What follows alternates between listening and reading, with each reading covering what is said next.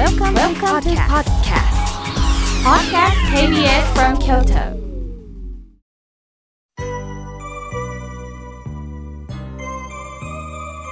さあ、ここからはたくさんのお手紙、メールをいただきましたので、順に紹介させていただきます。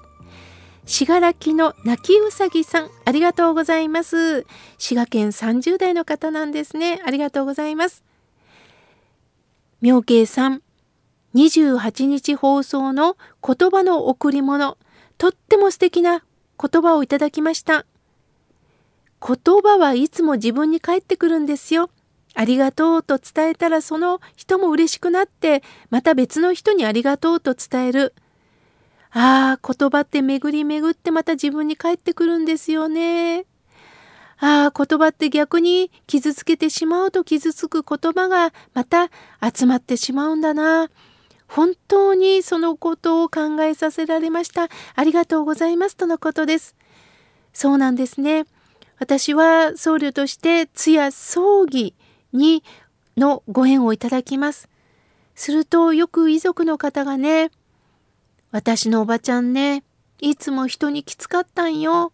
するとね、おばちゃん亡くなって10日も誰からも気づかれんかったんよ。誰からも電話もらえんかったんよ。私おばちゃんからすごく教えられたような気がするねっておっしゃった言葉が私も未だに覚えてます。そんなにきつかったですか？うん。いっつも怒っててね。優しい言葉は一回もかけれんかったんよ。だから私もよう電話せんかったもんでね。でも気づいてあげられんかった。寂しそうに言ってた。だけどおばちゃんの姿から反面教師となってやっぱり優しい人になりたいということを学ばれたその遺族の方の言葉をね今日信楽の泣きうさぎさんのメッセージから私自身も思い出しました。優しい言葉かけたいですよね。さあ、続いての方です。えー、さとみさん、いつもありがとうございます。妙慶さん、私はいつも妙慶さんの日替わり法話を読んでいます。妙慶さんは前葬儀でお骨拾いをさせていただき、改めて親鸞さんのお言葉をが振り返って考えたと書いてましたが、どんな言葉だったんですか？教えてくださいとのことです。あ、あのー、貴重な質問ありがとうございます。親鸞上人は、生じ無常の断りとおっしゃいました。生じは生きる、死ぬ。無常というのは反対から読むと常がないと書きます。断りというのは道理という意味です。我々の計らい、計らいというのは計算のことです。計算を超えたどうか道理を生きてほしいという意味です。お骨拾いというのは私たちも骨になります。死んでいく姿をしっかりと見てください。そして思い、もっと長生きしたいとか、こうなりたい、ああなりたいとか、あの人にはお骨拾いしてもらいたくないとか、あの人の墓に入りたくない。これ全部私の思いなんです。思いに立つのではなくって、道理に立ちましょう。これが生じ無常の断り。必ず流れがありますからあなたの思いではならないんです。あなたの思い通りにはならないんです。必ず自然の流れ、通りに立ってどうかどうか生涯を送ってほしい。そして死んだ時には必ずお浄土に帰らせてもらう。このことを考えて生きてほしいということを親鸞上に私たちにお言葉として残してくださったんですね。質問ありがとうございます。さあ、続いての方です。エルモさん、ありがとうございます。妙慶さん、おはようございます。毎週楽しい番組を聞かせていただいております。とても癒されます。とのことです。ありがとうございます。さあ、続いての方です。えー、岩崎さん、ありがとうございます。毎週楽しく聞かせていただいております。とのことです。ありがとうございます。さあ、続いての方です。あじさい娘さん、ありがとうございます。妙慶さん、久しぶりにお便りいたします。コロナはまだまだですね。近所の方の挨拶はワクチン済んだという会話なんです。あそうですよね。やっぱりね、どうしても気になりますからね。あの、いや、あんまり聞いてはいけないっていう方ももちろんいるんですが、あの、私はね、逆にね、これで助けられたんですよ。友人からね、妙慶さんワクチンは済んだの？って、あのー、6月ぐらいに聞いてもらえたんです。で、私は、いや、かかりつけ医さんがね、まだまだ、あの、65以下の人はまだなんだっていうふうに言われたから、あの、待機してる状態って言ったら、いや、私の友人が、あの、病院にいるから頼んでみようか、もしかしてキャンセルがあった時、やはり無駄になるのもったいないから頼んでみようかって言ってくれてね、するとキャンセルが出たので、その足でワクチンを打たせていただきました。だからやっぱりね、会話って大切なんだなということをね、学んだものです。あじさい娘さん、ありがとうございます。さあ、続いての方です。あやこさん、ありがとうございます。妙慶さん、私は宮崎なので、いつもポッドキャストから配置をさせていただいております。誰に対しても気にかけていく妙慶さん、大切なことですね。妙慶さんのお声を聞いてるととってもリラックスいたします。これは生まれ持ったものなんでしょうか？いえ、あの、生まれ持ったものではないと思います。あの、私も、やはりたくさん人を傷つけてきました。その中でね、やはり怒った声とか、あまりにもストレートで話すと傷つくんだということを学んだんです。またね、優しい口調で話される方に、ああ、こんな人になりたいなと見本をいただきました。それが自然に自然に喋り方にこういうふうにしたらいいんだなということから、まあこういうお話し方になったのかもしれません。さらに綾子さんは私は声が低いんですよねとのことです。いや、人を説得する時には低い声っていいんですよ。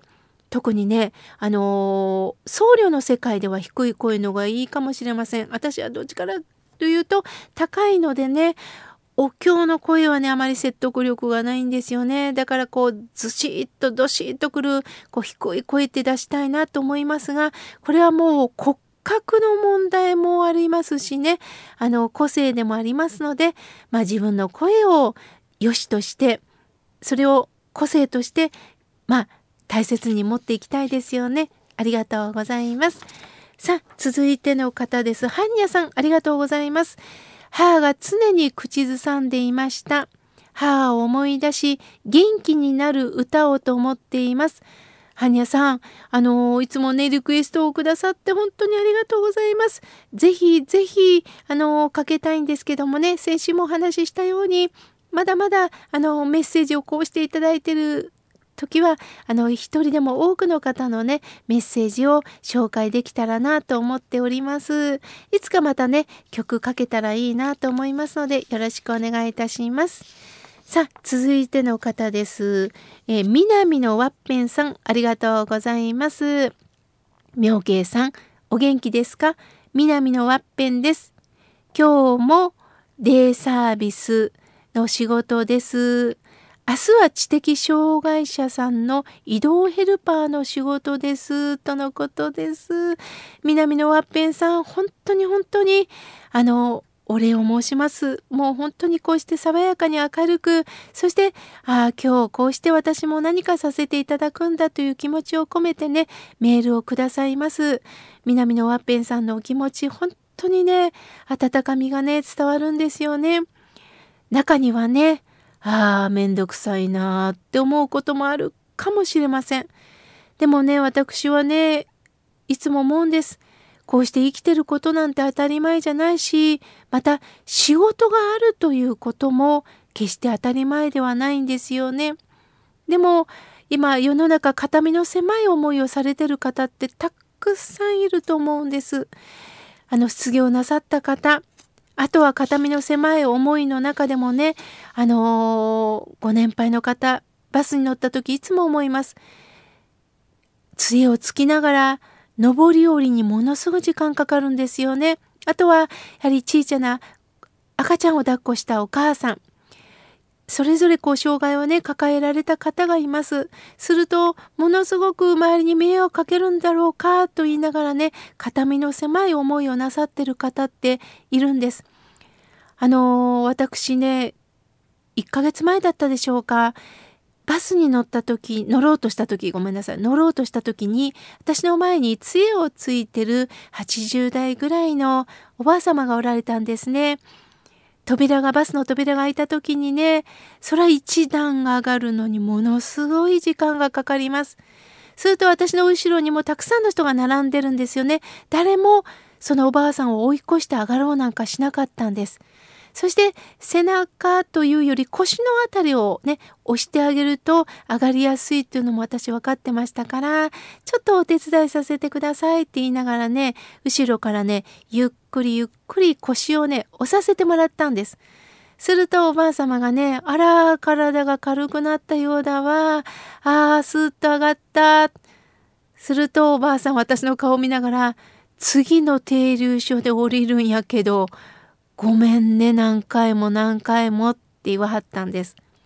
するとそれを聞いてたバスの乗務員さんがね「あのお客様何回でもバスにお乗りください。